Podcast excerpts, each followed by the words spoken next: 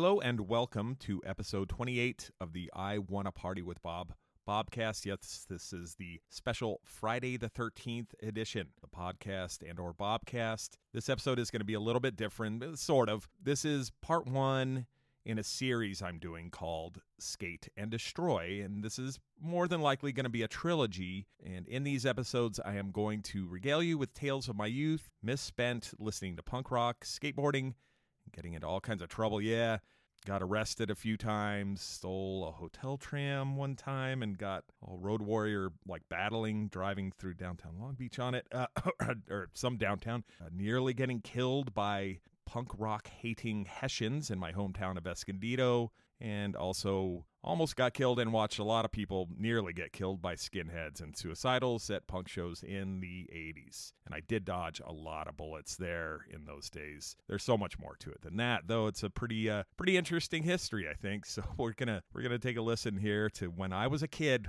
back in days of yore, a good 30 fucking years ago. Good lord, man, that was a long time ago. Uh, this, I'm saying this episode is going to be a little different, mostly because I do talk about my own stuff, my own history with the Tilt Wheel episodes, right? I mean, those are at least partially about me. This one is much more personal. The focus is much more on me than the Tilt Wheel episodes, I believe. So let me just give you here's the lowdown of what I'm going to cover in these Skate and Destroy episodes of the Skate and Destroy trilogy. There will be some things that I'm going to come back and probably take a closer look at in their own podcasts in the future. As I was writing this and thinking about everything, there are a few subjects that might bear a little bit more scrutiny that just this trilogy can't cover. You know, we'll get to that at some point. There was a lot of good and also kind of ridiculous stuff that went on in the 1980s that I was part of that got over the top and stuff.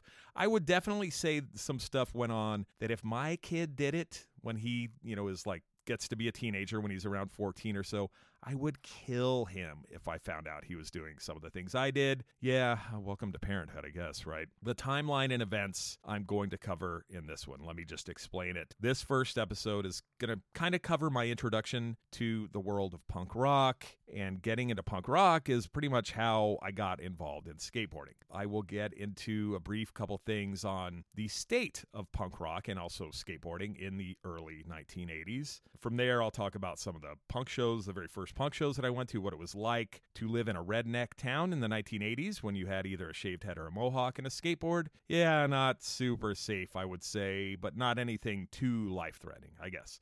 I'm still here. I'm still alive. So, yeah, I didn't get killed. From there, we're going to talk about some of the adventures I had skateboarding in different contests and traveling around, doing stuff, and finally meeting somebody who is going to figure prominently in the very last episode of this trilogy. We will hear more about him closer to the end. He's kind of an important figure in my history and in a very noteworthy uh, and well known public figure. You'll see.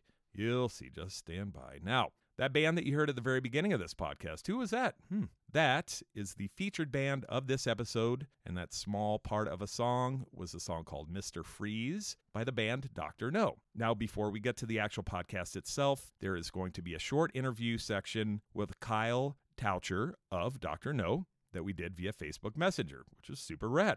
As usual, there's also going to be a full song at the very end of the podcast by Dr. Know, and that song is called Life Returns. That is my very favorite Dr. Know song of all time. And thank you so much, Kyle. I think it was Kyle that I was talking to. We never, he never actually gave me his name, and that's fine. I asked him, but that's, yeah, whatever.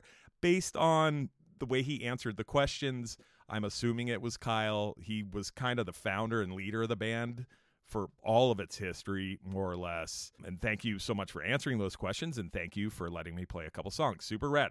As usual, Let's uh, let's get to the burning question of every episode of the I Want to Party with Bob podcast. Of course, is what beer is keeping the wind beneath my wings on this episode in particular? Well, this time it is the Daywalker Dry Hopped with Cascade hops beer from Plan 9 Ale House in Escondido, California. This one is an American Amber Ale with 5.5% alcohol by volume. Let's have a sip and see how it goes. And oh yeah, that is a smooth and delicious beer. Now that's the amber ale. Definitely, it's a, a little fruity tasting, kind of because of those hops that it's got going on. Uh, very um nice aftertaste. Like can barely tell, no bitterness, no weirdness. Yeah, that beer is smooth, man. It that beer it's so smooth it reminds me of like grinding on a waxed curb with copers on. Yes. You you will see what the definition of a coper is here shortly. Yeah, damn, that is a good good beer. Later on, we are going to hear a little bit more from Plan 9, so stay tuned. Now, Dr. Know. What a band. One of my absolute favorite bands of those days, the early 80s specifically. And real even now, I I still do listen to them. I have listened to them for over, you know, whatever, 30 something years. So, yeah, absolutely one of my favorite bands. There it's really weird. There is just something about this band that hits me right where I need to be hit. It's kind of me- a little bit metal kind of stuff going on. It, it's like mean sounding. It's awesome. It's so good. There were a couple of versions of this band. The original version had Brandon Cruz as a singer.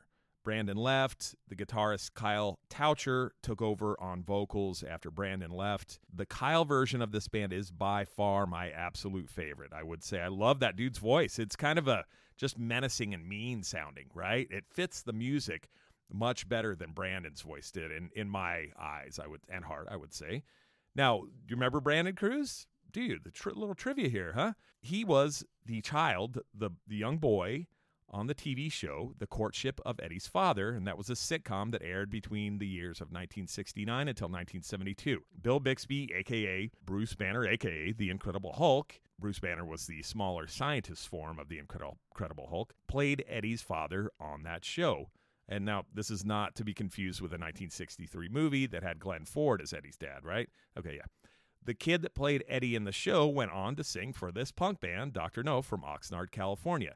Now, Brandon left in 1983, and not to talk any shit, really. I'm glad he did because Kyle I think, has the far superior voice and makes this band 10 times better than it was when Brandon was singing. And I mean, my opinion, opinion, okay?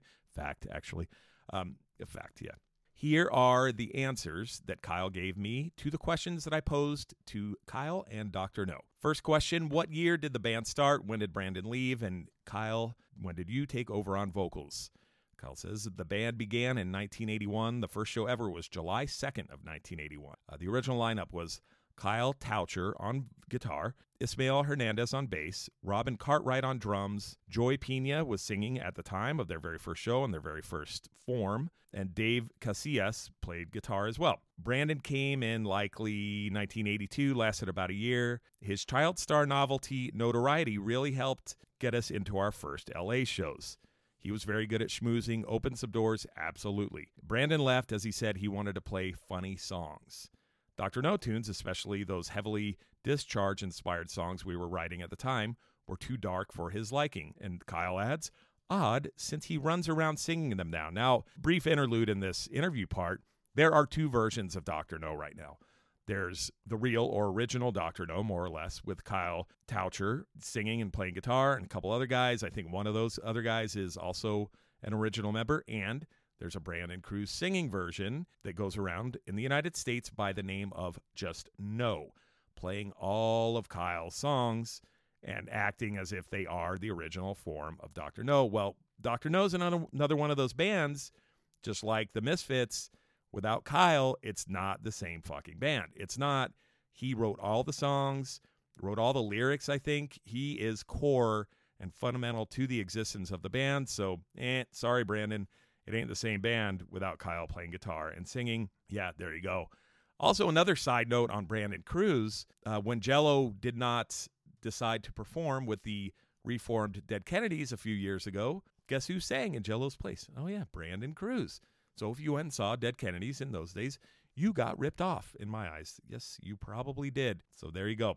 Let's get back to the actual interview part with Kyle. Kyle says, Toucher rhymes with voucher. Moved into vocals in 1983 after a string of incompatible singers. Seemed the right move at the time, changed the sound of the band to give it its individual stamp on things. My next question Dr. Know were on Mystic Records, whose owner, Doug Moody, was kind of well known for ripping off bands and other shady things. So I asked, what was it like working with Doug Moody? Kyle's answer Moody is a small time cat at that time looking to cast a wide net in order to do anything profitable. Major labels would never touch garage bands like ours or anyone else's. A rundown studio, a rundown label, the perfect fit in the LA hardcore zeitgeist. He filled that void perfectly. We were kids that knew zero. He was likely the age that I am now at the time. Was it predatory? Sure. That's entertainment. But we got Plug in Jesus and Burn out of it. And those were two of Dr. Know's records that were out on Mystic Records. Now, this is from Kyle. Mystic was so cheap, Plug in Jesus was recorded on used two inch tape.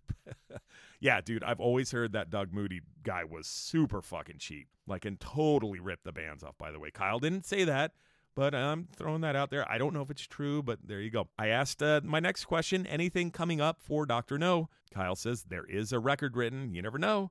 Time is a diminishing commodity. I think he's saying he's getting older, and who knows how much longer they're going to do the band. Who knows? Hopefully, they do get a new record out. I would be absolutely stoked for sure. Now, last question my famous burrito question. What is the best burrito you've ever had, and where was it from? Kyle's answer I am too old to eat burritos these days. It's like eating a sofa cushion. I get it. I'm with you. I get it. But all asada all the time. Leading burrito and or taco places? Who knows if they're still going? And I did check on these, Kyle, so let's check it out here. Tacos de Mexico in Oxnard, it's still there. Super Taco in Oxnard, still there. La Perla in Oxnard, still there.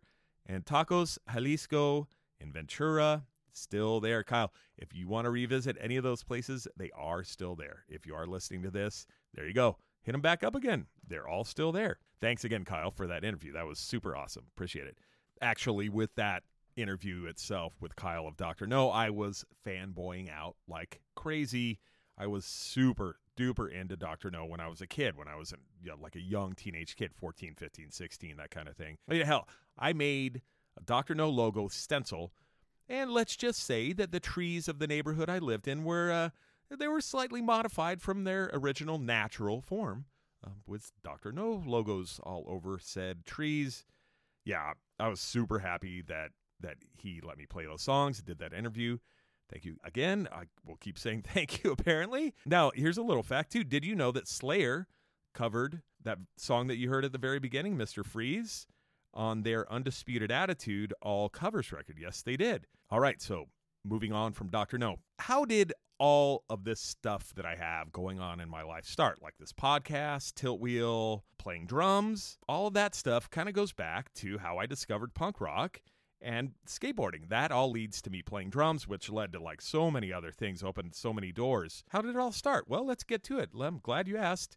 That's what we're here for. Around 1981, I was introduced to new wave and punk by my neighbor, my best friend Troy. His older sister Martha was a punk kid. She was probably, we were like preteens. I was 11. Troy was, I was 11. Troy was probably 11 as well. His sister was probably like 15 or 16. She listened to all kinds of rad stuff. So I got my first taste of that kind of bigger world. Like I said, I was 11. The only music I was into was stuff my brother liked, kind of stuff like Kiss, like Cheap Trick. And through my neighbor Troy and his sister Martha, I discovered Devo, The Cars, The Clash, Dead Kennedys, and the B 52s is another good example. And surprisingly, that was of the records she had, one B 52s, I think it was her very first record, that was like my favorite re- other than dead kennedys actually that was like my favorite record that she had. We would play when she wasn't around we would play it all the time. It was rad.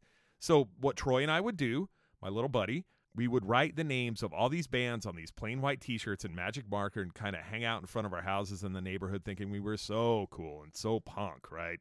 Yeah the cool kids. We were cool kids. Now in 1983, a local San Diego radio station called 91X changed their format from dragon shaped bong rock format to a more rock of the 80s and new wave format, a lot like KROQ in LA, right?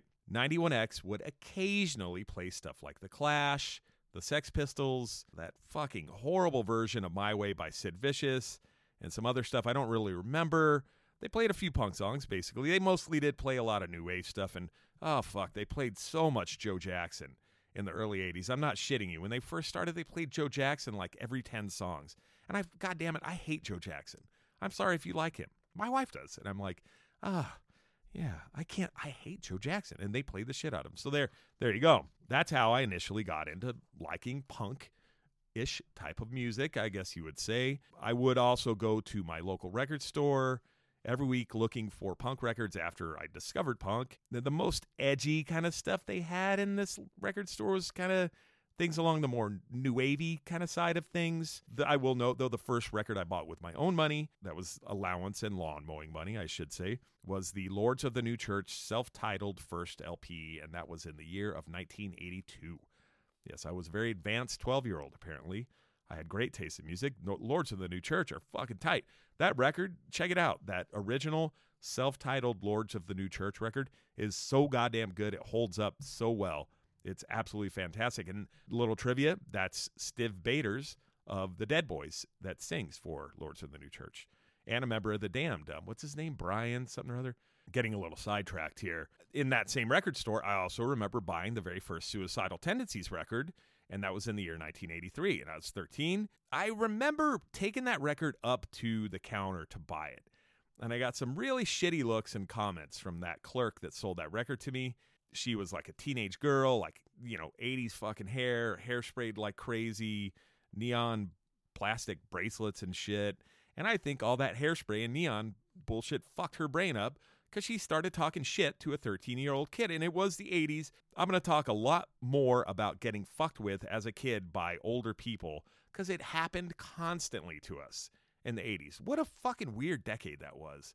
Seriously. Every time we left the house, we got fucked with pretty much. And we, I didn't look that way. I had like a flat top back then. I was a pretty normal looking kid, like Levi's, a flannel shirt, and a flat top. Uh, you know, whatever. I don't know. But listen to this. Okay. That record store, by the way, this local record store that I'm referring to was a place called Licorice Pizza, which was later to become Sam Goody. Do you remember those places? Oh, I do. The young woman who sold me this record in Licorice Pizza with the hairspray and the neon, what did she say to me as I brought that record up? She goes, Oh, what's this? I go, it's this band, Suicidal Tendencies.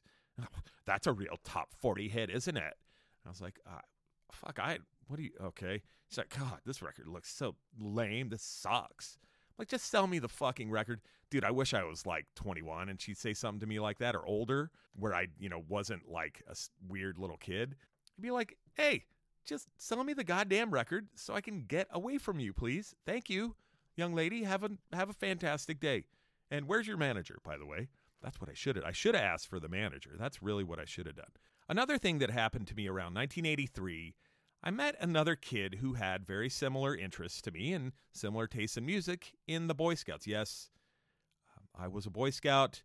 This young man and his brother were both in my Boy Scout troop. This is where things are going to start to get a little bit weird. This kid that I met in 1983 and his brother, they are very central to my story and almost every single little antic or shenanigan that I got up to in the early 80s from when I met him in 1983 until the early 90s because we were best friends. He was there. I mean, in part of whatever shenanigans I was involved in, for sure.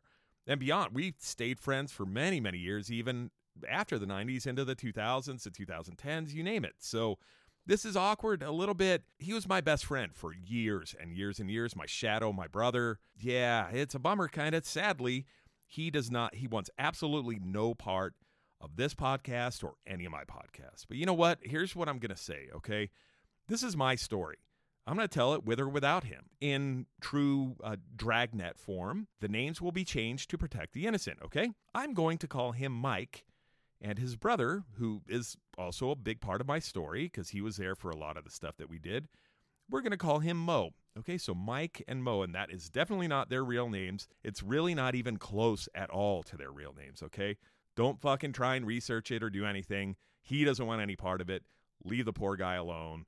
Whatever. That's what I'm trying to do. But, and I tried to keep mentioning him and his brother to a minimum in this one as well, okay? Because I don't want to stir up any waves or cause any trouble for the guy. Whatever his deal is, fine, out of respect for him. His name is now Mike, and his brother's name is Mo. There you go. It should be easy to remember, right? Mike and Mo. Yeah, and if you knew their real names, it'd actually be kind of funny. Or not, I don't know. The whole thing is kind of silly. Like I said, though, out of respect to my old best friend, you know, who I love dearly, by the way, that's how this is going to have to be. So Mike and I, there in 1983, you know, good little Boy Scouts that we were, traded tapes of all the kind of punkish music that we had, and he turned me on to a whole bunch of new bands like Flipper and God, I can't even maybe Youth Brigade were they around then? I can't remember, but yeah, he turned me on to a bunch of new stuff. I turned, oh yeah, I know one band for sure he turned me on to was 45 Grave, which I was like, whoa, dude, this is gnarly. He turned me on to a bunch of new stuff. I turned him on to a bunch of new stuff. And that was like a whole new world, you know, like, wow. And isn't that funny when you're a little kid and you discover something new that you love? It's like, it's seriously, it's like being able to see after you've been blind, or it's such a huge, big deal. God damn, I wish I still had that same sense of wonder now that I did when something big and great would come into my life like I did when I was a kid. And I do a little bit, but it's just not the same. Do you know what I mean? That's a very, very interesting thing that happens to you when you're a little kid and you discover so you're like, oh my God. Like it's like you looked up and there were stars all of a sudden and you'd never seen them before. What the fuck is that? That's amazing. Yeah, yeah. So there you go. One night, Mike and I went to the movies at a place called the Carousel in Escondido, California. That's where Mike and I were growing up. We passed by a little tiny store in this. It was the carousel was part of like a little bit of a larger shopping center, not much bigger, but a little bit. And we walked by this little tiny store that had some kind of interesting stuff in the window, like like a neon sign, some kind of huh, that looks kind of like a head shop. Is it a record store? Because there was like music stuff in there too. It looked like there was a picture of David Lee Roth of Van Halen in the window, wearing this like checkered bandana like he did, and a little blurb underneath this picture that said something like David Lee Roth loves rock socks. Something like that, yeah. Well, the name of the store was Rock Socks. So we go in there, what is this place, right? They sold some really rad stuff. And one of the things that they sold that was really rad was a magazine called Thrasher Magazine. Now, Thrasher, I'd never heard of before, had no idea what it was. It had skate like a skater on the cover. And I remember that issue was the I think the Capitola Downhill Street Classic, and it was a picture of Steve Caballero like going off of a launch ramp on, at this contest in Capitola, California, right? And I go, huh? And it had like the names of some punk bands on the front. I went, whoa, what is this? So I opened it up and looked, and there's like punk stuff and skateboarding. So I bought it. Well, pretty cool. That was the winter of 1984, by the way, and I was 14 years old. Did not own a skateboard at this point, right? I went through that fucking magazine cover to cover, just rah, just tore into it, went nuts, right? Oh my God, talking about like opening your eyes to a whole new world. That was gnarly. And I told my buddy Mike, I said, hey, this stuff, look, this skateboarding thing looks rad. Let's start skating. It looks super fun and awesome. What a weird coincidence. He actually had an old board that he was willing to sell me because he wanted to get a new board. He wanted to ask for a new board for Christmas, so he would sell me his old board and we could start skating. Ah, very interesting. My, my that very first board that I bought from him, used, of course, it was some kind of Sims model, not a pro model, some just random board, right? And it was totally a complete setup. He got a whole new setup. Off we went. We started kind of putzing around.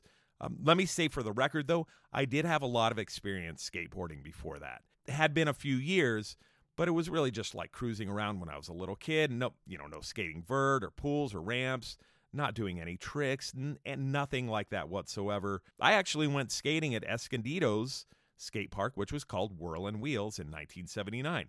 And my mom still has pictures of me being like a little nine year old kid rolling through this skate park called Whirlin' Wheels. And the thing was, here's the deal my older brother, He's seven years older than me. He was an avid surfer and skater in the mid to late 70s, right? So I'd take his skateboard when he wasn't riding it or whenever he'd let me ride it, which he was kind of like, say, he was out and about and his skateboard's right there. Fuck, I'd go grab it and ride it. And he would let me. He didn't really care. And I did that all the time. That's a little bit of a side note. Never learned any tricks, I, but I knew how to push and roll and stand on a skateboard and all that. So I had that going for me. I really didn't start until after that Christmas, January of 85. And I went to the Del Mar Skate Ranch in Del Mar, California and with Christmas money bought a brand new complete setup. Let me tell you about that setup because it was fucking ridiculous. Oh, yes, it was pretty ridiculous. So, this board, as I like to think of it, my first real skateboard, okay? It was a suicidal skates deck, and that fucking beast, it was 11 inches wide and 31 inches long. And that's huge, right? It had a very short, squared off nose and a giant, like fish style of tail. The graphic on the board was of a bandana wearing, skull headed person skating in a pool doing like a gnarly frontside edger kind of thing. That drawing and graphic on that board was actually done by pro skater and Bones Brigade member Lance Mountain. Pretty rad. Uh, it's a suicidal skateboard, like I said. I got that board equipped with rails, a nose guard, copers, and a tail guard or tailbone. Let me explain what these items are to you who may be unfamiliar with all those strange and exotic names, okay? Rails on a skateboard. Rails on a skateboard are two long, slightly thick, narrow pieces of plastic that's screwed into the bottom of the skateboard deck. And that was for a couple of reasons. And A, my thought at the time was to prevent that graphic on the bottom of your skateboard from getting all fucked up, right? That's what I thought at first, anyway. And B, to give you the ability to do rail slides easier, smoother, faster, and easier without also fucking up the bottom graphic. Eh, well, that was, both are kind of true, yes. Now, a nose guard. That's basically just what it sounds like. It's a piece of plastic that you would screw onto the very front or nose of the skateboard deck to protect the board from splintering if it rolled into something nose first and hit it hard, which would happen quite often when you're, especially when you're learning to skate or, well, whatever. It really happens anytime you skate, kind of if you're trying to do stuff. Copers, oh yes, copers. Copers are essentially just formed pieces of PVC pipe that you would clip onto the trucks or the axles of the skateboard to allow for smooth as butter grindage and other nar stuff. So you'd slap these copers on your trucks and you could hit like an unpainted curb and just just kind of grind your way along. It wouldn't sound like that with the co- with the copers. It was muted more like up. I didn't even do it right then, did I? Eh, whatever. If you if you know about copers, high five to you because hopefully you eventually got away from them. They're like kind of like training wheels for grinding, aren't they? They really they really were. Copers were weird. Kind of like they were they were fun until the fucking thing like broke and flew off and you're like, "Oh, fuck, I'm just, I'm out 5 bucks." And I just slapped this stupid thing on. That's when we stopped using copers. Was after we Mike and I went into the skate shop, bought a pair each, you know, and they I think they were like 3 to 5 bucks for a pair of them. Popped them on, went out and started trying to grind these curbs and doing all this shit. And but but for both of us, like within a minute or two, they fucking broke off, and we're like, "Fuck, man, this is bullshit. We're not paying this kind of money." So we learned how to grind without them, like everybody else. We manned up, I guess, or however you want to say it. Now, I don't like that word "manned up." That's a stupid. You know what? I fucking hate that word "manned up." I completely strike that from the records. I hate that word. We were talking about copers. Let's move on to the tail guard. And other than protecting the rear or tail of the board from wearing down when you're like ollieing, which involves like popping the tail of the skateboard off the ground, or if you're like dragging the tail when you're doing like a manual or wheelie kind of thing, the only point to those things was to make it harder to ollie because it kind of made the distance between your tail and the ground. It threw it off. So it definitely made it harder to ollie. And also that screwed into the board, but you know, on the bottom side of the tail. So yeah, holy shit. I mean, my first real skateboard had more fucking hardware on it than a dresser from IKEA. I'm not shitting you. That thing was intense. It was gnarly. It was a magnificent beast. It really was. It was huge. It was heavy. It was hard to like skate. It was hard to skate. I, I bought the widest independent trucks you could buy at the time. I forget what size they were, like 170 something millimeters. They're just fucking insane. Like now, I think the board I have now, they're like 155, and those are wide too.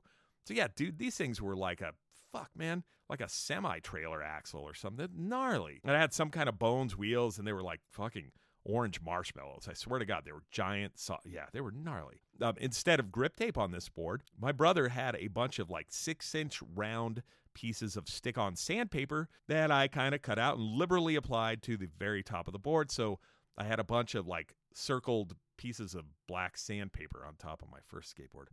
Oh, I looked like such a fucking idiot. Oh my god. Yeah, I did that that board was a nightmare. That was a, a horrible choice for somebody that was just starting to skate. Like really a bet.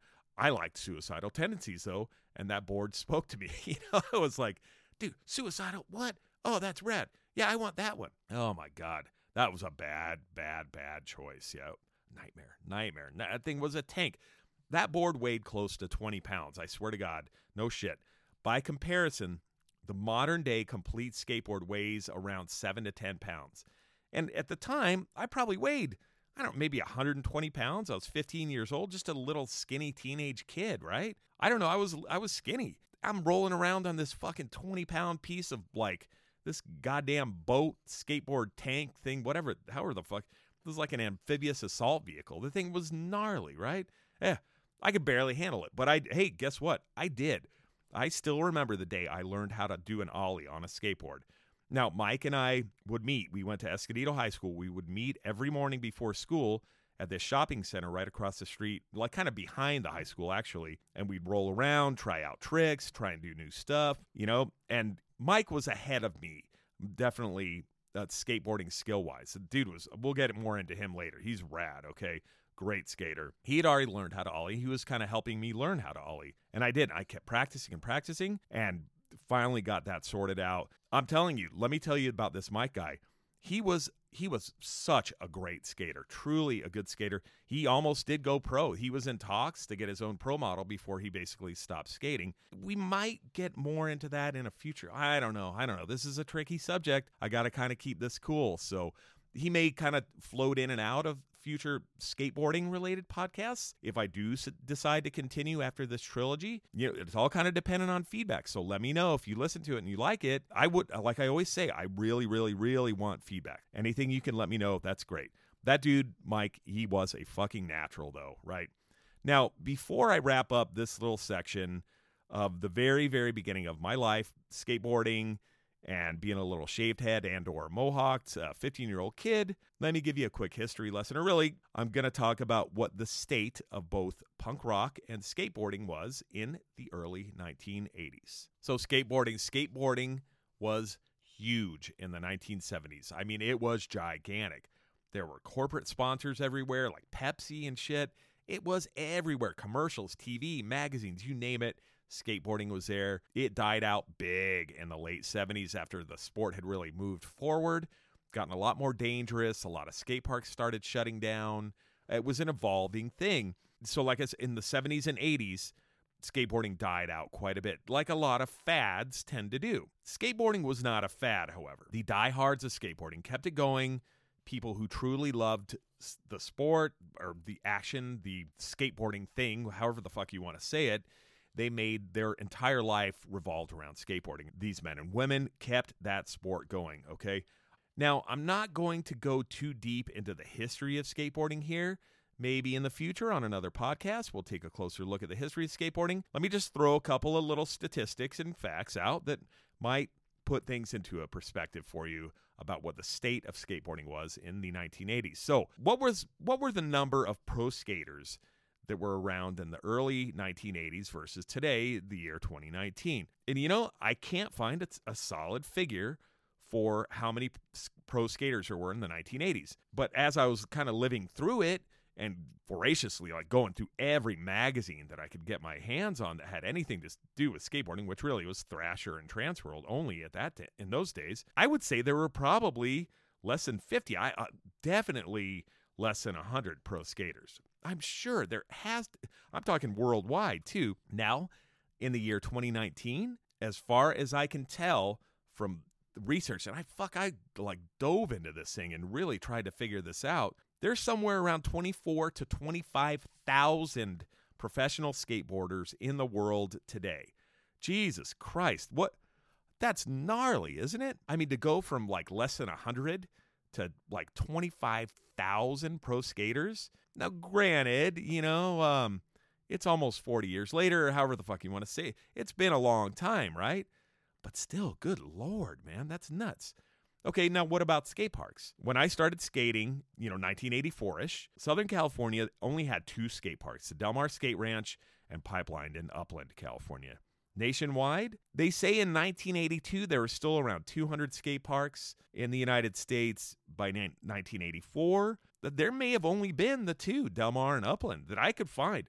I searched and I fucking dove into this part too. I couldn't find shit about any other skate parks anywhere else. So, yeah, in 1984, it looks like there may only have been two actual, like, charging for admission skate parks remaining in the United States. Now, there were free skate parks here and there. I know, like Derby Park in Santa Cruz, California. That for sure was there because we skated that in like 1987 or something like that. So, yeah, that was still around, but that wasn't like a charge for admission, have to wear pads, blah, blah, blah. Of those working skate parks, there were only two that I know of.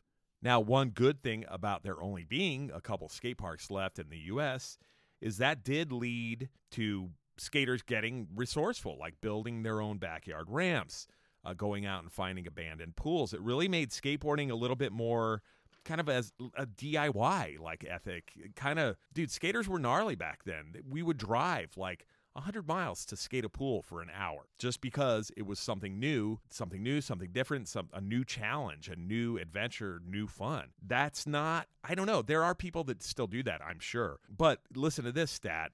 In this is the closest thing I could find to kind of today. In 2014, there were over 3,500 skate parks just in the United States of America alone, compared to two in 1984. And fuck, isn't that a crazy number? 3,500 compared to like two that I know of. So I do think when all those parks died in the late 70s and early 80s, that changed skateboarding far for the better. Like I said, it made skateboarding more DIY. Most of the skate companies that were still around then were run by skaters, not some fucking rich asshole who's like, oh, there's money to be made in skateboarding, so I'm going to start a skateboard company. You know, uh, put the cheapest shit you can. No, these skateboards and their products, like trucks and wheels and bearings, you name it, grip tape, were made by skaters for skaters, and the quality vastly improved, I think. So it was a good thing. I think it was actually a good thing. Skating crashed in the late 70s, early 80s because it came back with a fucking vengeance and it's never been better. So there you go. Now, what was the state of punk rock in the early 80s? Now, just speaking of numbers, let me try and throw some stats out.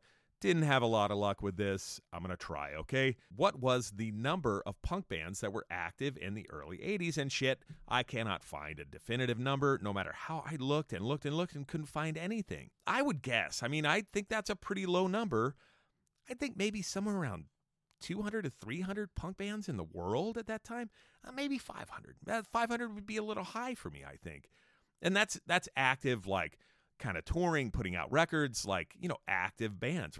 I think maybe 200. If we're talking that, as far as punk rock goes, bands that would tour, play shows, uh, put out records, maybe not tour like around the country, but at least play a little bit out of town or something like that. Yeah, I would guess probably around 200, right? I don't know. There's no fucking census for this stuff, you know, right? How many punk bands are around today? And again, I cannot find a definitive answer for that question. Once again, I would guess somewhere in like the tens of thousands, the the very least like thousands. You know, five six thousand punk bands worldwide. How many do you think? I fuck. I think that number is huge, huge, huge, huge. I think right now it is so much safer to go to a punk rock show, and I actually I know it's a lot safer to go to a punk rock show now than it was in the 1980s. And this would have been a great thing to have Davey on the podcast for. Damn it, you know, I didn't prepare in that respect because that dude that would be something that I would love to get for a future podcast to talk about violence in punk rock, especially in the early to mid to late 80s, because it was the 80s. You know, it would have been just easier for me to just say 80s. Oh, jeez Louise. Okay. I haven't even had this whole Plan 9 beer yet, and it's only 5%. What is going on? I think it's just my brain. anyway, I really should have talked to Davey about San Diego was gnarly in the 80s and had a reputation. Like bands didn't want to come play here because they'd get fucking beat up if they did. Shows were nuts. Now, what was my first punk rock show? Ooh, this was actually a pretty good show. It was Bad Religion, Social Distortion, a band called The Front. That was kind of a San Diego eh, punk band, and more of like a rock band. Ah, they were weird and a band called Corporate Disease. And I do not remember Corporate Disease. I'm sorry, We must have showed up after they played. That show was on Friday, September 20th, 1985. And it was at a place called Wabash Hall. And that was on the corner of Wabash and University in San Diego, kind of the border of North Park and City Heights. That show was nuts. We came in while the front was playing. And the kind of music they played, it was kind of like this mellow, kind of cowpunk. Eh, I wasn't a big fan. I really didn't like it. There was a dude who was just dancing away in front of the band, just having the fucking time of his life all by himself. There's no pit or anything like that, right? This dude was happy dancing around. Like four or five skinheads jumped on that dude and beat the fucking living shit out of him. I mean, they were boot stomping him. It was like fucking god damn. This is my first experience going to a punk show. I had been to concerts. I had been to see the Beach Boys and Jan and Dean. I people don't get fucking beat up for dancing at a Beach Boys concert, do they? Oh Lord, what was I? What was my thought at that time? What do you think it was? At that very, at that second, at that second, I thought to myself, what am I getting myself into? All that went away when Bad Religion started playing Social Distortion. Headlined Mike Ness hit up my friend Vicky, asked her if she wanted to come backstage and shoot up with him. True story. Yeah, oh boy, shows were rough back then. That's just one example. Those guys, those fuck those dudes, man. Fuck San Diego skinheads. Fuck them, man. They were pieces of shit. They beat up fucking anybody. They were vicious, man.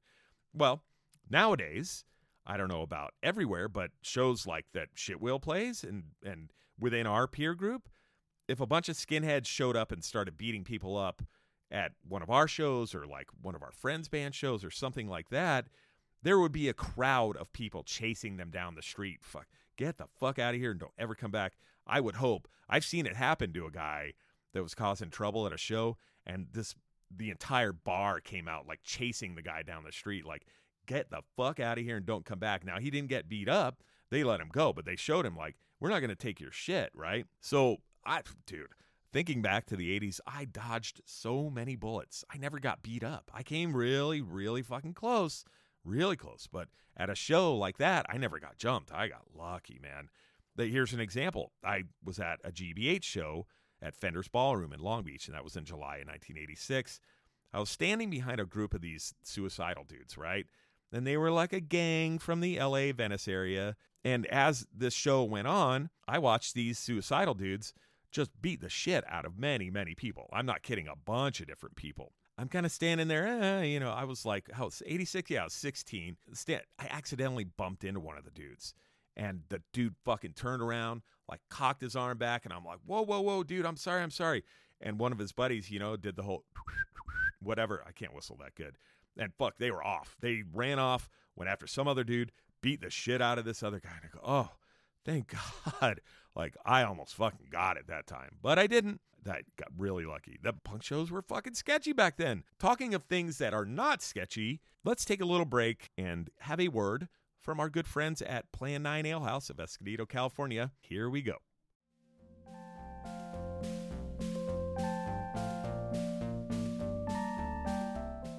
Let me ask you a question. Who is Santa Claus's favorite singer? Elvis Presley. What is the best Christmas present in the world, you might ask? A broken drum, you just can't beat it. And last one, what do you call a snowman with six pack abs? An abdominal snowman. That's right. Oh boy.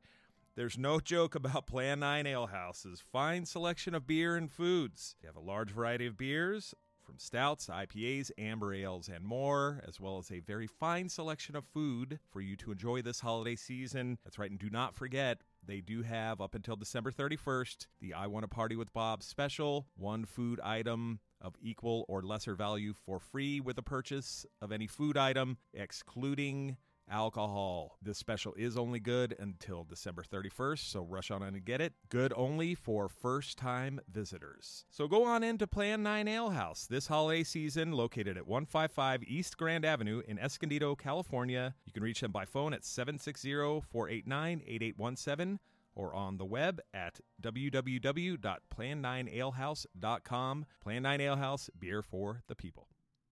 All right. Thank you, the excellent people of Plan 9 Ale House in Escondido, for doing what you do. Now, don't forget to get in there, have some beers, enjoy that I Want to Party with Bob podcast special. It's not going to last long, only until the end of December. Back to me, my favorite subject. Okay. One place that we skated a lot, a lot in those days of the early 80s was the Del Mar Skate Ranch. Now, too young to have a car or a driver's license, we had to take the bus from Escondido to Del Mar. Yes, that was a pain in the ass, but we had a ton of fun when we did get there. Del Mar Skate Ranch. What what a fucking great skate park that was. It was so so much fun. During the summer when we were out of school, we would go there at least 2 or 3 times a week, if not more, you know, a couple days during the week, on a weekend day. One time a friend of Mike and I, his name was Dave Carr he and I were also pretty good friends, not best friends. Well, we were close to best friends, whatever. We both lied to our parents and said we were staying at the other guy's house. You remember that little gem from your teenage years? And I was 15. Yeah, you'd say, "Oh, I'm going to stay at Dave's tonight." Dave would say, "Oh, I'm going to stay over at Bob's tonight." And secretly you're out doing something stupid, right? And if you did end up back home, well, so be it. You you were covered more or less, right? Okay. So what we did, we lied about where we we're staying. We took the bus out to Del Mar on a summer evening with the intention of staying the night and getting first dibs on that skate park bright and early the next day, right when they open the doors. So, yeah, we'd be refreshed, ready to skate, ready to go. Uh huh. No, we didn't sleep even a wink that night that we tried to stay at the skate park. We went down to the beach with some other dudes that were living at the skate park for the summer. These guys were from Europe. I don't remember exactly where they were from, and that's a case of me just not remembering. We were kind of buddies with those guys because they were there every single day. They were rad dudes. I think they were from like the Netherlands or something, you know, the low countries. I don't know for sure, but they were rad. We followed them down to the beach. Cops came, chased us all off the beach, so we went back to the skate park and tried to sleep in the bushes out in front of the skate park and we'd smoke cigarettes to stay warm. 15 year olds are so smart. Oh my God. Yeah, so dumb. So dumb. Smoke cigarettes to stay warm. You know, it lowers your body temperature a little bit. Because, yeah, we didn't take sleeping bags or hoodies or anything to stay warm. You know, summer, and where we're from in Escondido, it's hot as fuck. Well, Del Mar, like the fog rolls in, whatever, that ocean mist, it's cold at night, even in the summer. It's chilly, you know? So, yeah, we were fucking freezing and miserable all night long. Didn't sleep a wink that night. When the sun came up, when the skate park opened, we got to skate. We sure did. For about a half hour before we pretty much were ready to collapse from exhaustion. You know, uh, yeah. But Del Mar was rad to complete that story, yeah, we just hopped on the bus and went home and fucking passed the fuck out. So there you go. Del Mar Skate Ranch was super rad. I spent a ton of time there, a ton. Now, here's another story from Del Mar, and this kind of falls under that little state of skateboarding in the 1980s that I did a little bit earlier, okay? One day, Mike and I were at Del Mar, and we had been going there for a while at this point, but we were still in the learning phase of skateboarding, okay? I don't think that learning phase ever really ends either, by the way, does it? No, it doesn't with anything that you do, whether it be like playing music, playing some kind of sport, skateboarding, surfing, whatever, you're always in a learning phase until you stop doing it more or less. Is that is that a fair thing to say? I think it kind of is. Well, let, let me put it this way then. We were in the very early learning phase of skateboarding, okay? As we were skating this part of the park. It was like this kind of big reservoir part in the very front with really low walls, maybe, you know, maybe like four or five feet deep. And it was cool. That oh, that I love that stupid reservoir. We would skate there a lot. There was this giant ditch, kind of slalom run, kind of at the back of the park, and there was this great pool, this super awesome pool that was kind of right in the middle of the skate park. And that pool was a replica of Escondido's very much revered Kona Bowl. It was a Kona Bowl replica. Okay, now this it was a kidney shaped pool orange tiled. Oh, just a thing of beauty. Oh, yeah, that was just that was an insanely great pool to skate. So much fun, and we did have some experience of skating in empty pools before we started going to into Del Mar. There's a pool in Escondido that we called Sky Bowl that actually everybody called Sky Bowl. So we got we got our start early on the love of backyard pool skating. I would say that Kona replica again. That, that was a perfect perfect replica. And most importantly, when we were learning, it was never crowded. Nobody skated it. Never. Never, ever, ever. I mean, it had like probably two feet of vert. It was kind of gnarly. It was like a backyard pool. But yeah, no, nobody ever skated that thing, barely. The main attraction at the Del Mar Skate Ranch was this gigantic pool called the Keyhole.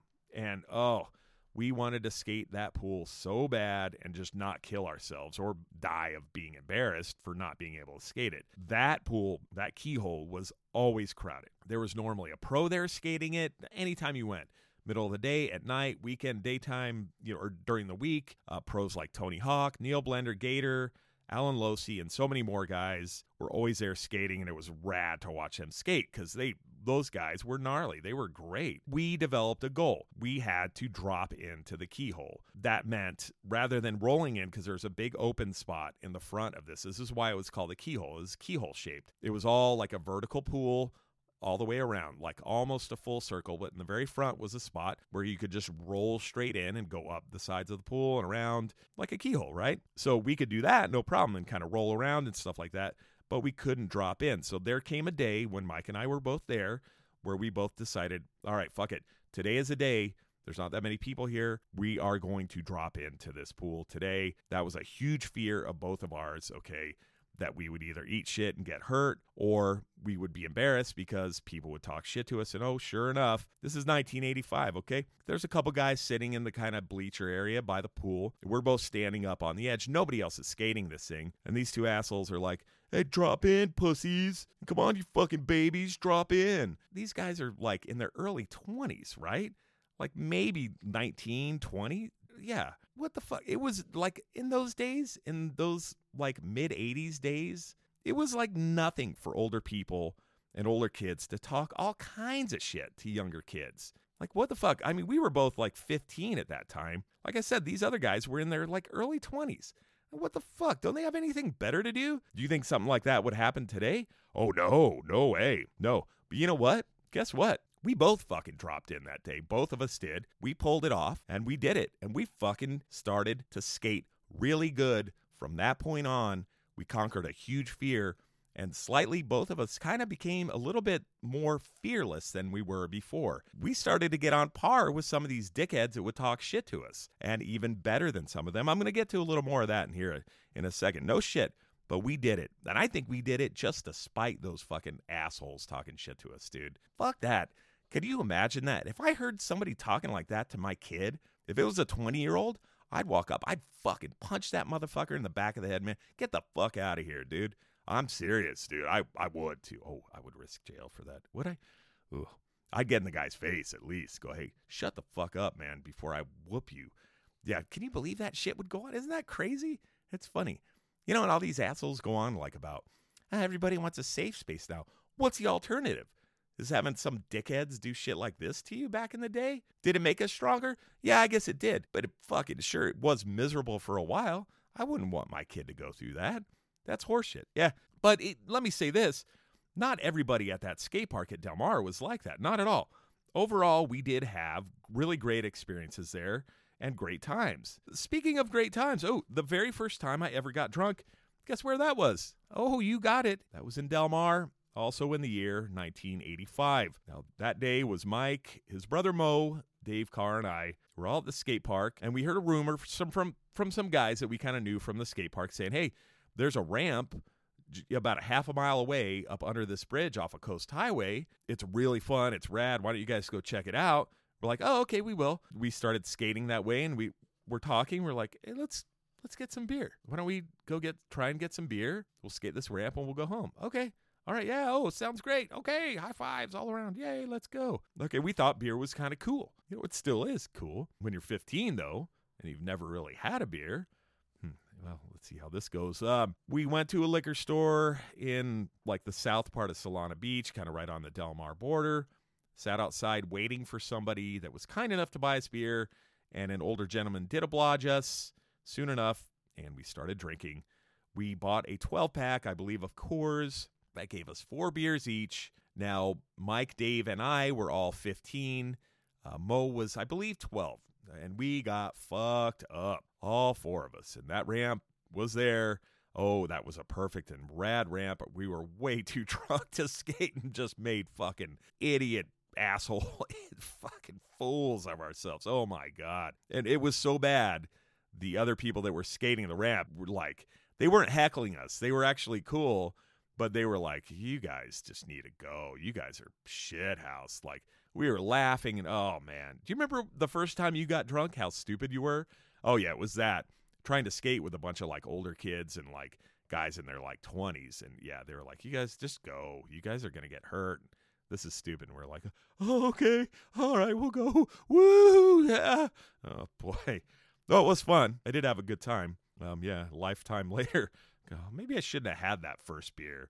I've never been to AA or anything like that, so I guess I'm doing okay. Yeah, I don't know. oh, that's a tough one, isn't it?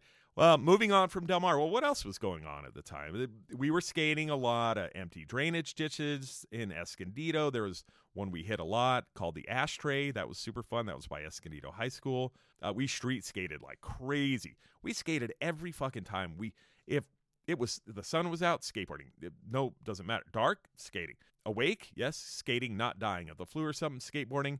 Raining, uh, find a covered spot inside of someone's garage or a parking garage or something and skating. Any every waking moment when we didn't have something else to do, we were skateboarding.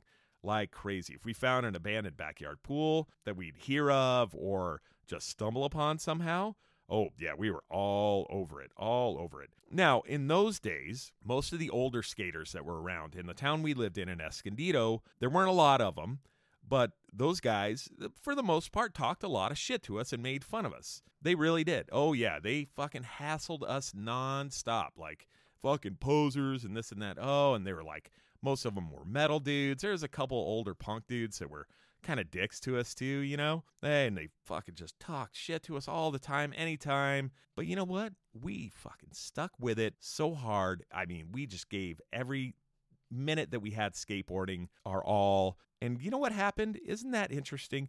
While those dudes wallowed in their bullshit Motley Crue records and getting fucked up all the time, we kept getting better and better and better at skateboarding. And we got better than them. Oh, and all of a sudden, let me before I get into that, let me explain what it was like living in a, like a redneck or hick town like Escondido in the 80s. Okay, if you didn't have long hair and like listen to Motley Crue or Def Leppard or something, if you weren't a jock, if you weren't a surfer, you were a fucking target, okay? You were instantly a target.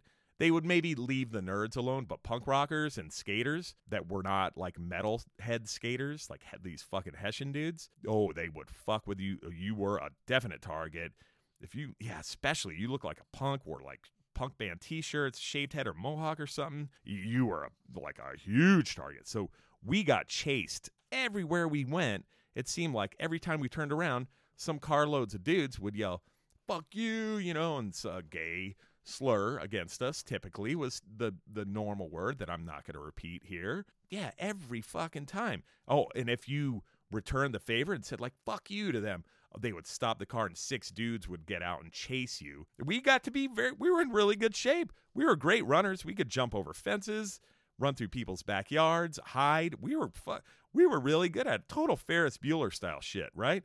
It was great. We were really, really good at it. We did. We were in great shape. Well, that paid off. That paid off because we never got caught, never got beat up by these guys. That threat was always there. Now, like I said, though, these same fucking Hessian pieces of shit that always talked shit to us and chased us and all this. Once we got to the point where we skated better than them, oh, all of a sudden they wanted to be all buddy buddy with us. Hey, what's up, bro? How you doing, man? Oh yeah, how are you? Did you chase me like three months ago before I learned how to do that fucking, you know, 360 frontside boneless? Oh yeah, you did. Okay. Well, I'm not gonna hang out with you. Also, around that time, Speaking of magical things, this thing happened with punk rock and metal, okay? And it was called crossover at the time. Yes, metal and punk kind of did this weird merging thing in the mid 80s. Bands like Metallica, DRI, Corrosion of Conformity were coming out, and holy shit, I loved all of that so much. I've always loved a little bit of the metal, and yeah, oh, fuck, that was good. And uh, guess what? All of a sudden, all these metal fucking Hessian dudes, skater dudes, they were cool as shit with us because they'd come up to me, and go wearing like a corrosion of conformity shirt, and go, "Oh, you like them? Fuck yeah, dude, that band rocks, man." Like, yeah, yeah, I know, I know, I've known all along. It just took you assholes for some dudes with long hair to be in these bands to be okay with them, basically, right? Uh, that is pretty much what it took. But yeah, so we got a lot more respect from those guys. We had to work our asses off for that respect, though. So for the record, for the record, this is very important to me, okay? This is important. Not a single one of those dudes who hassled us, who were really good skaters before we were, and all this, none of them ended up getting sponsored or doing anything like productive with skateboarding other than skating the local local ditch or pool or maybe at Del Mar. All of us ended up getting sponsored, traveling for skateboarding, doing all kinds of rad stuff. None of them did. Fuck them. You know what? That's what happens, man you surpass these bully types in life by just fucking out working and out fucking doing them. That's it. Just being, yeah, man. I got a lot to say about that. I'm not going to go on. We're getting, ooh, yeah, we're getting big, deep in time here. So, yeah, none of them ended up doing shit, and we did. And that's called justice. Now, speaking of justice, where are all these arrest stories that I kind of alluded to at the beginning of this podcast? They, there was mention of a stealing a hotel tram, wasn't there? And riding all around Mad Max style in the downtown area somewhere uh, that I'm not going to mention. Might still be wanted for that one. I don't know. That's going to have to be in the next episode. If I'm going to stick to the timeline, it actually didn't happen until like 1987. Okay. But up to that point, I did have a couple of trespassing tickets. I had had several run ins with the cops, and that got more and more. And uh, boy, 87, which is kind of when I was 17, that's going to be the subject of the next podcast in this series. And oh, fuck, I got arrested a lot that year. Yeah. Boy, it- here is a funny story, though, from an interaction that I had with the cops in 1986 when I was 16 years old. Mike and I were at this place in Escondido that we skated all the time. It was near downtown Escondido, and it was called, or we called it, the hospital curb. See, it was a huge medical building, and it was near the hospital and it had these rad, really slick red painted curbs all around the place. And it, it was really weird. It was up on a hilltop. It was fairly isolated. So we'd go there at night. We'd go down to the 7 Eleven in downtown Escondido, fish for beer, get some beer, you know, maybe some 40s, a 12 pack or something, go up to these curbs or wherever and just drink and skate all fucking night, right? Well, that one night the cops caught us. I was 16, like I said. The cops came up to us as we're sitting there kind of drinking and skating and said, Hey, how old are you guys? And all of us said, oh, 21, sir. You know, can we see your ID? Um, no, sir.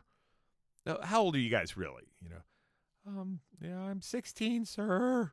All right, so they made us empty every single can of beer. In the 12 pack that we had, I think we each had had like a half of a beer before they popped us. The police asked us, What direction is City Hall in from where we're standing right now? And we said, uh, It's over there, sir. So the police said, Okay, face City Hall. Put your hands on your hearts and repeat after me. I swear I will not lie to a police officer ever again. those cops were actually pretty cool. They were kind of a rare exception. They were nice. They made us, you know, do this little thing, drain our beer. They said, "All right, you guys go home. Get out of here. If we catch you again skating around tonight, we will take you down to the station, call your parents, and have them come pick you up." So we said, "Okay." So we did legitimately like went home after that. And not all these cops that we encountered in Escondido and kind of here and there were cool. And we'll hear more about them in the next episode in this series. So, why were we in downtown Escondido skateboarding, you might ask? Looking for beer, uh, almost burning down this huge bill. Oh, shit, that wasn't that night. That was, uh, it'll be on the other. I'm sorry, I keep saying it. it's going to be on the other one. Yeah, we did some. Oh, that was bad. That night was bad. We'll get to that. Well, we were hanging around downtown Escondido because Escondido's greatest skate shop, Rock Socks, had opened a location in downtown Escondido. They located sometime in 85, I think. I'm not 100% on that, maybe 84. We were drawn to that place. Oh, were we? The owner of Rock Socks at that time was one guy. His name was Herbie Shelton. He was a rad dude. He was a roller skater, which is really weird, but he loved and was very, very supportive of skateboarding. He was a roller skater and we were skateboarders, so it, we would hang out with the dude like when he wasn't the shop wasn't open doing stuff he'd take us places for sure we would be skating like in a pool or a ramp or just street skating he was kind of gnarly on those skates i mean he would do tricks and shit he was pretty good in a pool he'd skate anything a pool a ramp street jumping stuff doing this and that he was good here he comes here comes herbie on his skates yeah seriously that skate shop, though, the Rock Socks, that became our HQ. That was our hangout. That was everything to us. Not only did he sell all the skate stuff that we loved, he sold a bunch of punk rock records, band shirts. Oh, that place was heaven, man. To a 15, 16 year old kid like me and, and Mike, that was like the best place on earth. So we started skating there. Finally, our town had a great place to buy the stuff we wanted, the stuff that we loved. Now, here's another quick side note about what Escondido was like in those days. There, besides Licorice Pizza, there was another record store, and that that store was called Gary's Record Paradise. Now, Mike and I went in there. This is before we started skateboarding too. This is like sometime in 1984. We went in there one day and we asked the apparently very grumpy owner of the store, Gary, if he had any punk rock records for sale. And we probably said something like, um, do you have any Dead Kennedys records? You know, and he told us in his words, I think I remember him pretty exactly. I don't carry that shit. Yeah, if you want that punk garbage, you have to go out to Lou's and Encinitas. Oh, and then he told us, he just regaled us with these stories of why punk rock was so shitty, it was the worst music ever. And also, he did give us some information why punk rock wasn't big in Escondido. And this was his logic, is that Lou's existed and thrived because and was able to sell punk rock stuff because they could get KROQ, they could get a signal from KROQ in LA, and Escondido could not because Escondido was inland.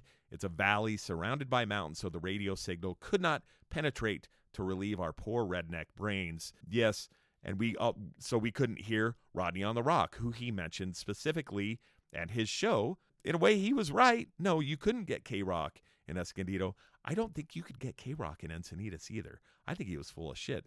Lou was just a much nicer man than Gary. Okay, that's why Lou and Lou was a smarter man than Gary too. By the way, fuck you, Gary. You were a prick to kids. Again, the theme of an adult being shitty to little 14 year old kids for absolutely no reason comes out. I want to say, like, man, fuck you, 80s. But ah, the 80s were fun. You just had to put up with a lot more shitheads than you do now. That's that's what I think. But I do, you know, I talk shit about Gary from Gary's Record Paradise. I do want to say thank you, Gary, for turning us on to Lou's Records in Encinitas, which was an absolute fucking oasis for us for the music that we liked. I mean, the first time I walked in to Lou's Records in Encinitas, it was like those cartoons where somebody's dying of thirst in the desert and they stumble on an oasis. And no, not the one where it's like a fake oasis, where it's like a real one. And oh, water. Oh my God, what a Lou's was so great. Yeah, wow, Gary. Why? That's what. Again, that behavior was so accepted and commonplace in the '80s by adults onto children. It's fucking weird, right? That shit would not fly now. And that's good. I'm glad it doesn't. I'm glad it doesn't. Be shitty to people when they deserve it. Don't when they don't deserve it. That's simple, right? That's my motto. Okay, now back to Herb, Herbie, and Rock Socks. Uh, Herbie was so rad. He gave all of us little punk skate rats a place to hang out, check out new music, do our thing without judgment, without getting hassled. He'd drive us to contests and skate parks. He had a van. He had a little Subaru Brat, yes, Subaru Brat, with the backwards facing seats in the back of that little tiny pickup truck. Now, one time he drove us up to Ramona, California to a backyard vert ramp contest. It just some dude in Ramona had a ramp. I think he'd come into Rock Socks every once in a while, and he was having a contest in his backyard. We went, good time. My nose got broken that day during a product toss for a Santa Cruz board. It was a Rob Roskop model deck. I got into the product toss. The board hit me smack in the nose, broke my nose. For the record, I did get the board. However, though, it was totally worth it. I actually set that board up, and that board sucked so horribly. I think I traded it for the Vision Mark Gonzalez model, which became like my favorite board or favorite deck up to that time. That board was great, which that board ended up getting stolen, or actually, I forgot it somewhere.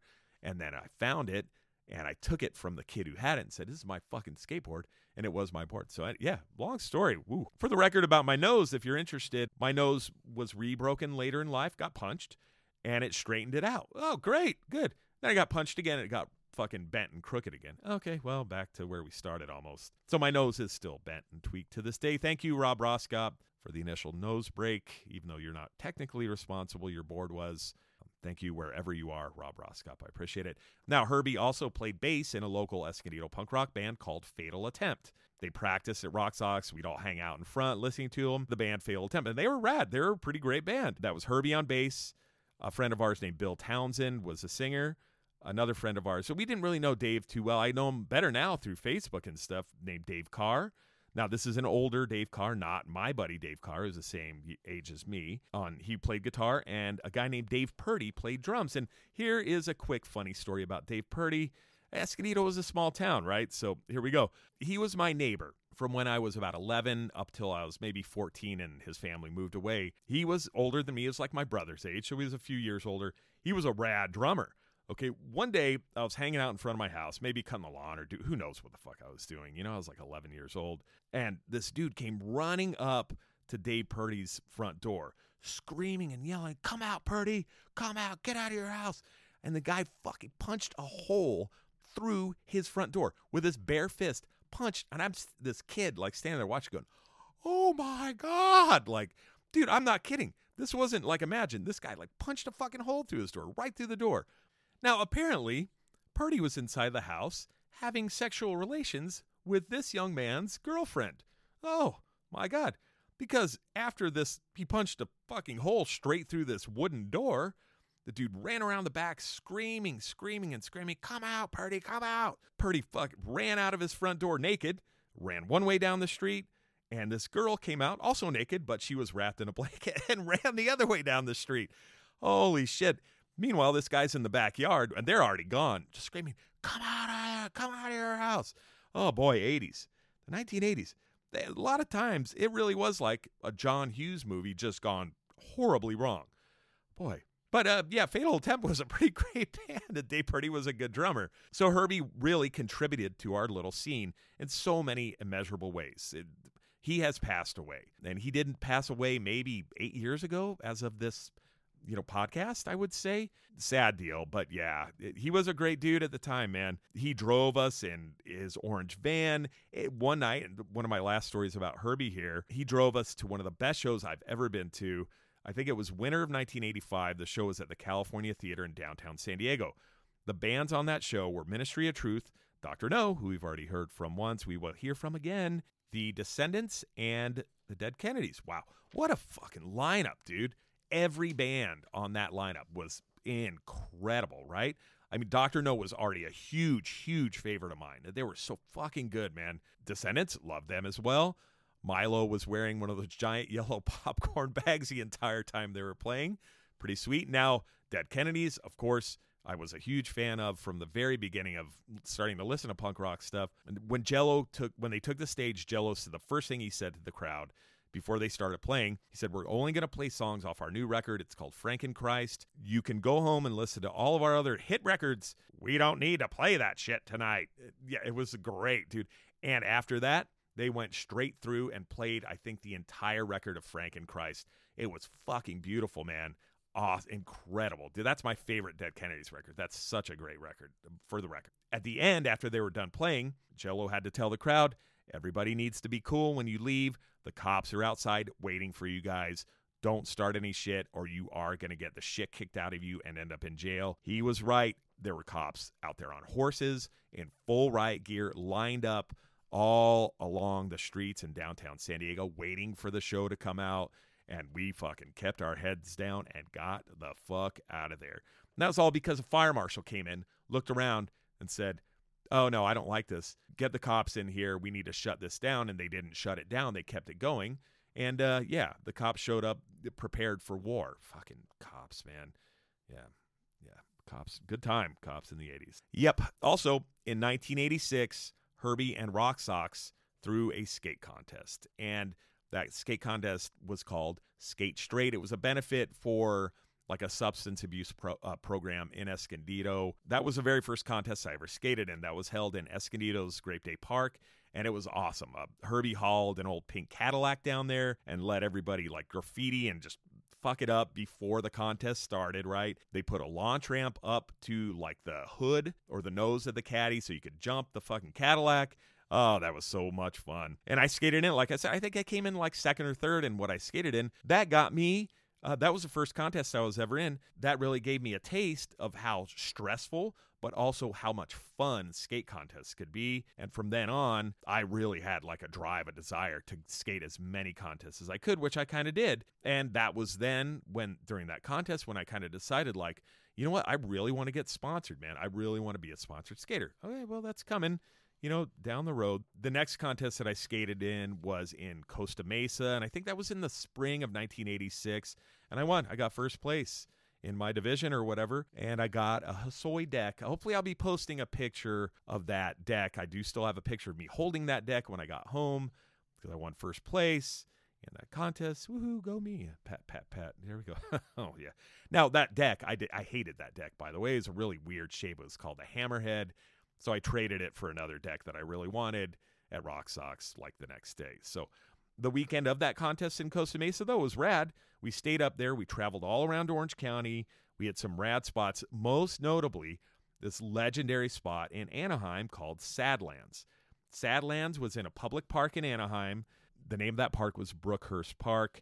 The skatable part of that park was a 1964 design, kind of a moonscape with these transitioned and shaped like craters uh, kind of all around this one little area of the park. Oh, dude, that park was so much fun. Now, after that first trip to Sadlands, we made many, many, many return trips there to skate. You know, especially after I got a license, we hit that place at least two, three, four times a year it's gone now. They like kind of jackhammered all those craters, put rocks all around it. There is a crew of people that skated there back in the 80s that are trying to bring it back. Now, I am for sure going to post a link to their website if you'd like to help them out. It's really awesome. They're trying to bring get the city of Anaheim to say, "Hey, you know we have public skate parks. Let's bring Sadlands back. It wouldn't take much to do. and it's a rad place and it means a lot to us. So hopefully, I wish them well. Post a link. They're, they've got a GoFundMe. They're trying to get it going. Hopefully that works out. After that contest in Co- in Costa Mesa, I was in several more contests. I did well. Usually I was like normally top five, and that ended up with me getting sponsored by Rock Socks. So yeah, and also led to more good things, shenanigans, travel, and stuff like that. We'll get to that next time, okay? Sorry, I keep saying that, but yeah, there it is. Around the time of when we went to Sadlands, at, you know, that Costa Mesa uh, contest and all that, we also went to the Pipeline Skate Park in Upland, California.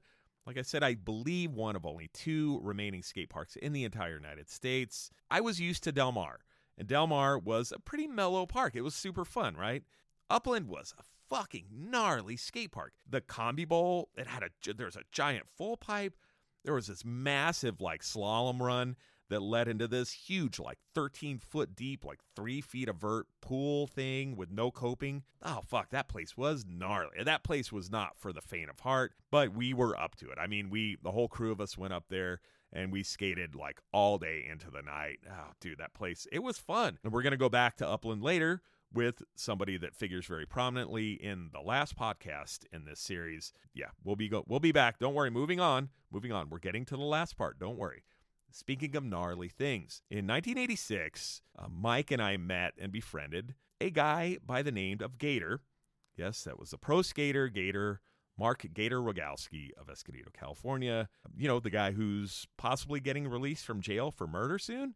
Yeah, did you hear that? He got granted parole like yesterday, or the board said like he was now eligible for parole. They didn't deny him this time. So he could be getting out of jail pretty soon. And I did get word from a friend of mine who said, oh, yeah, he's pretty much, and who has kind of an inside uh, angle on this, he's probably going to get out. He served, I think, 27 and a half years for murder. So that's, oh boy. Before all that horrible business, really, he was just kind of a rad skater. He was a pro from our hometown. We'd see him around, like we'd see him at Del Mar. Uh, we'd see him occasionally skating spots in downtown Escondido. He'd come into Rock Socks every once, not very often, sometimes. When you talk to him, he was a really nice dude. He was kind he wasn't super friendly. He was sort of friendly, right? Not overly friendly. Somehow Mike befriended him first. I think it was after a contest that Mike was in that he won. Gator went up to Mike, "Hey, congratulations, dude. I love the way you skate." Because Mike, he was gnarly. Like Mike skated most of the contests that I did too, because we were, like I said, we were like glued at the hip he would normally win. He'd normally get first place every time he was in a contest. If he got second, he had a bad run, and that was rare. That dude was gnarly. I think Gator started talking to him after a contest, and slowly the three of us, Gator, Mike, and I, became good friends. Now, the first time I remember meeting Gator was at a contest, and I had placed second or something, and he came up to me and said, Hey, good run. Like, you had, a, I like your style, I like how you skate. Good job, man you know, oh, okay. Later on down the road, after we became friends, one of the first kind of things we ever did with Gator was Mike and I went with him to Del Mar. He drove us out there at night and we went skating. Yeah, and off we go. You know, shit starts to get a little crazy after this, especially hanging out with him. And that's where I'm going to leave you. We have just met Gator, hung out with him one time. Massive fucking craziness happens. And I'm not talking bad like murder shit that he ended up doing much, much later. This is like 1986. We got up into some fucking major shenanigans with that. Oh my God. Dude, I, I yeah, I have some good stories. I am leaving you with a cliffhanger. I'm very, very sorry about that. We'll be back sometime in January, I'm thinking, with part two of Skate and Destroy on the I Want to Party with Bob podcast. Yes, I'm very sorry, but there you go. Until next time, thank you so much for listening. Yeah, this one was a huge deal to me. This one really was. Now, my wife Willow talked me into doing this one. And I'm telling you, I you know, I was kind of like, eh, it's all about me. Nobody wants to fucking hear this. And I started remembering and thinking about kind of the stories that I had to tell. And this intro one's maybe not the best. It's definitely, I don't think it's going to be the best one in the series. I think number two is going to be the best, really, because that's where all the like crazy shit happens. But I had a fucking fantastic time remembering all this, scripting all this, you know, researching some of the things I researched. What a great, great time. I, man, I'm very fortunate to have been able to experience some of the things that I did in my life. And skateboarding and punk rock are two of the things I'm very thankful for. Very thankful to my wife, Willow. Thank you very much for goading me on into this because I'm stoked. I'm really happy I did it. I'm very, very happy about it Good stuff. Okay. Big thanks to Plan 9 Ale House of Escondido for the beer for this episode. As always, don't forget, get in there, ask them for the I Want to Party with Bob special. Have some beer, have some food, man. It's a great place. I've been there many times. It's an awesome place to hang out. Super, super cool. Get in there. They are awesome people working there. A huge, huge thanks to Kyle of Dr. Know for answering my questions and letting me play a couple of your songs. You do not know how much that means to me. That means a ton to me because total fanboy shit right there. I love your band. I love Dr. Know then. I do now. Thank you so much. Now, don't forget, subscribe, rate, and review the podcast on whatever platform you use to listen to podcasts. Last but not least, I'm going to leave you with one of my favorite songs by one of my favorite bands of the early 1980s. That song is called Life Returns by Oxnard, California's Dr. Know. Enjoy yourself. Thank you so much for listening. Good night.